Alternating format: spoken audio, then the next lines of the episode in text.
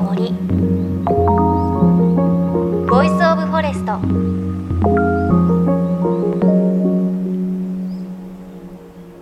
おはようございます。高橋真理恵です。この番組森の番組なので、あの、よくね、森に取材に行くんですが、私よく虫にね、刺されるんですよね。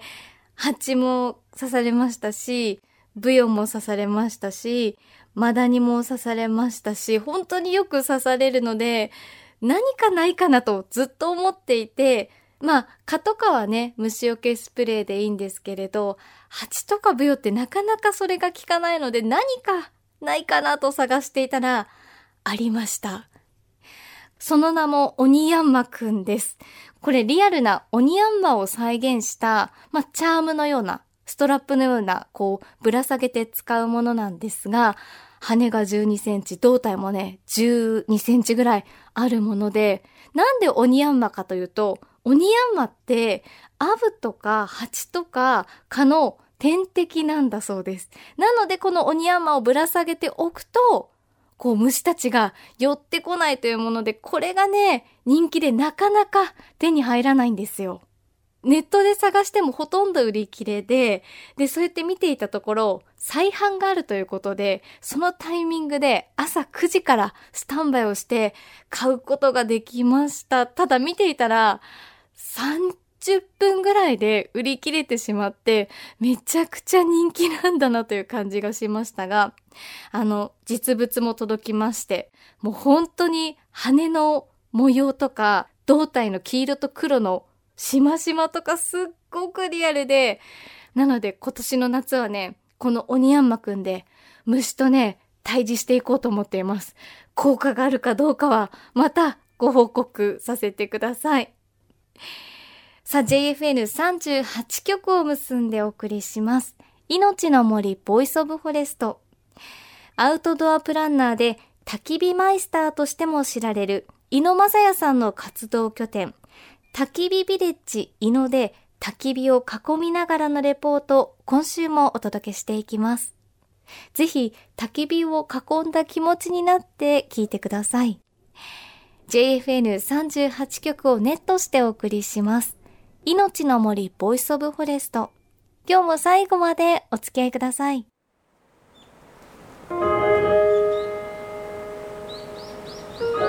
命の森 Voice of Forest。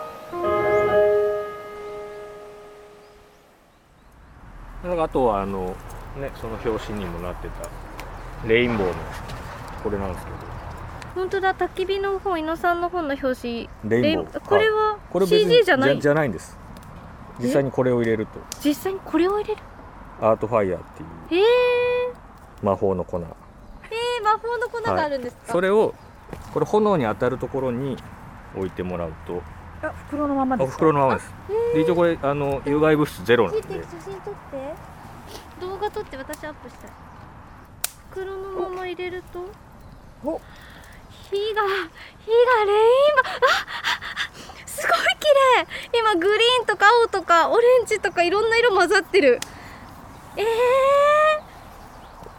ファンタジー映画で魔女登場する時みたいな魔女登場した後に魔法をかけた時の色じゃないそうかもし。れない確かに魔法かけた時の色だうわーすごい火が青へえ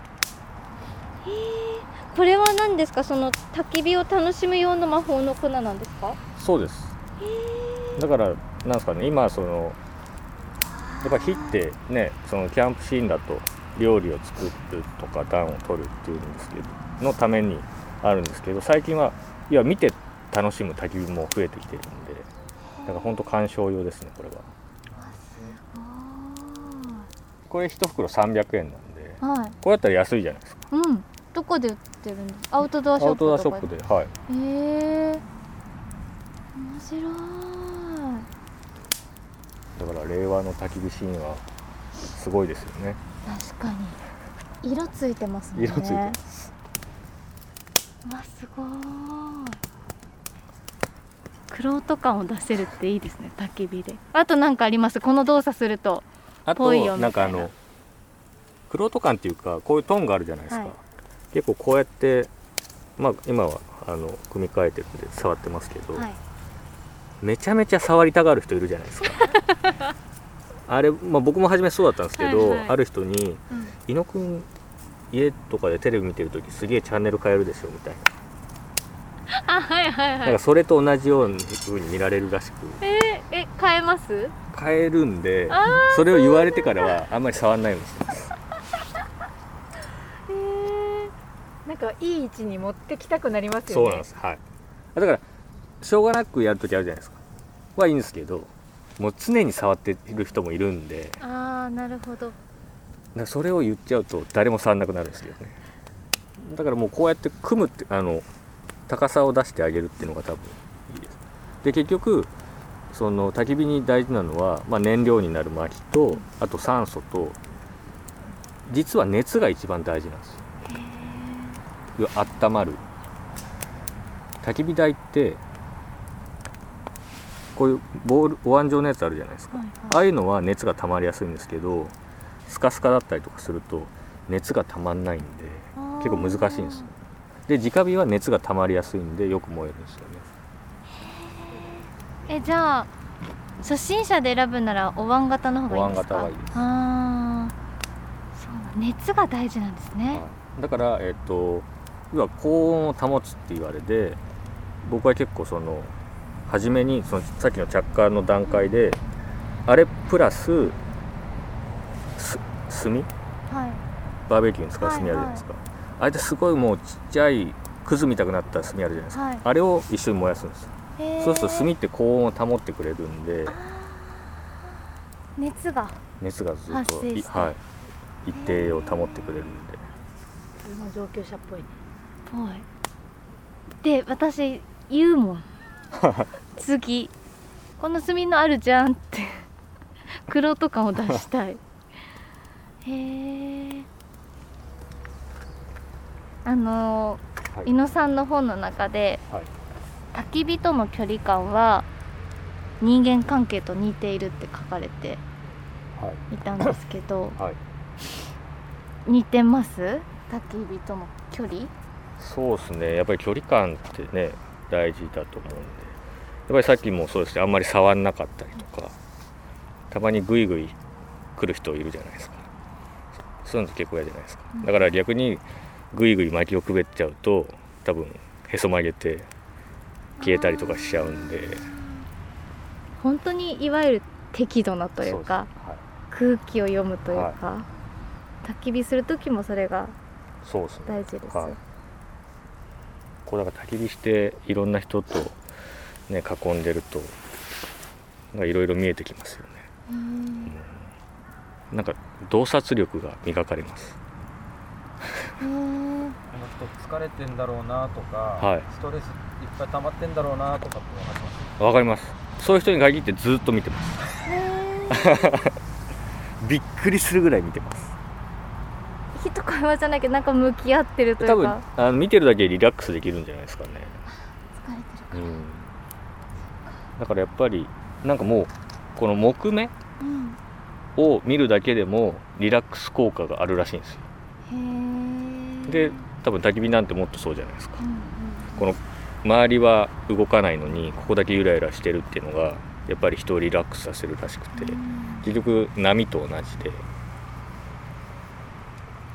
僕そのアウトドアの入り口が登山だったんですよ。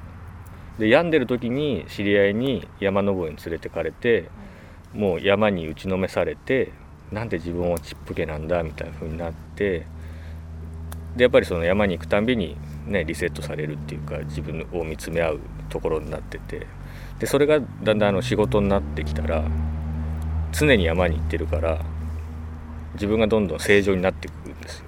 そうなると別に山行かなくてもいいやみたいな。なんか別になんか自然を求めなくなります。だから多分焚き火もそうなのかなとであとなんか僕結構新宿2丁目に知り合いが多くて飲みに行ったりとかするんですけどでその時にその友達がこの子千葉でキャンプ場みたいなことをしてるって言われて何気なく俺が普通にキャンプしに来ればいいじゃんって言ったんですよそしたらその子たちが「え私たち行っていいの?」って言われたんですよ変じゃないですかだからそういうゲイの子だったりとかがはやっぱりちょっと行かないように多分してるんですよ。キャンプ場にゲイだからみたいな。多分そういうのちょっとその昼間の、うん、だだからあそこに集まってるみたいなとこってあるじゃないですか。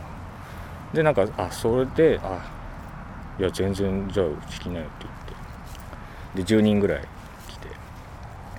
なんかもういろんな人たちいて。なんかずっとぬいぐるみ抱えてる子だったりとか。でそしたらやっぱりみんなその火の前だからいろんな話し始めるんですけどなんかあの2丁目にいるからみんな自分たちが思ってることを話せる場所だと感じちゃうじゃないですかうちらって。でもやっぱりそこでも話せないめっちゃ闇をバンバン話し始めてもう普通に聞いててあんまりもう覚えてないんですけど深っと思って。だからそれだけなんか焚き火ってなんか話せちゃう魔力があるのかなと思って。だからまあね火の前では変だしみんなフラットで入れるっていうか、うん。はい、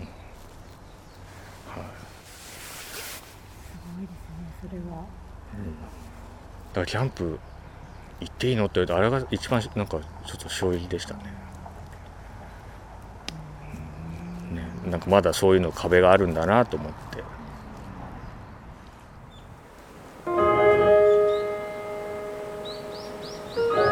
命の森。 Voice of Forest「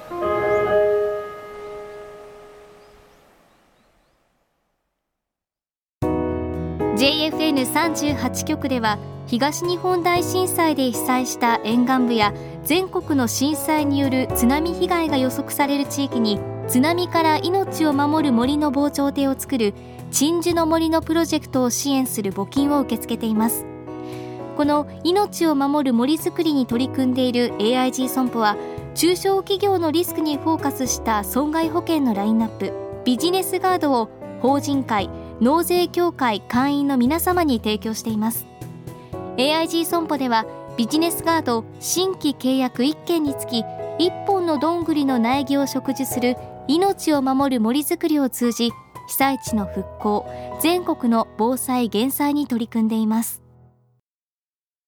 命の森 Voice of Forestアウトドアプランナーで焚き火マイスターとしても知られる井野正也さんのアウトドアスペース焚き火ビレッジ井野徐々に薄暗くなる中、井野さんが教えてくれた焚き火を囲む人々の人間模様のお話面白かったですね。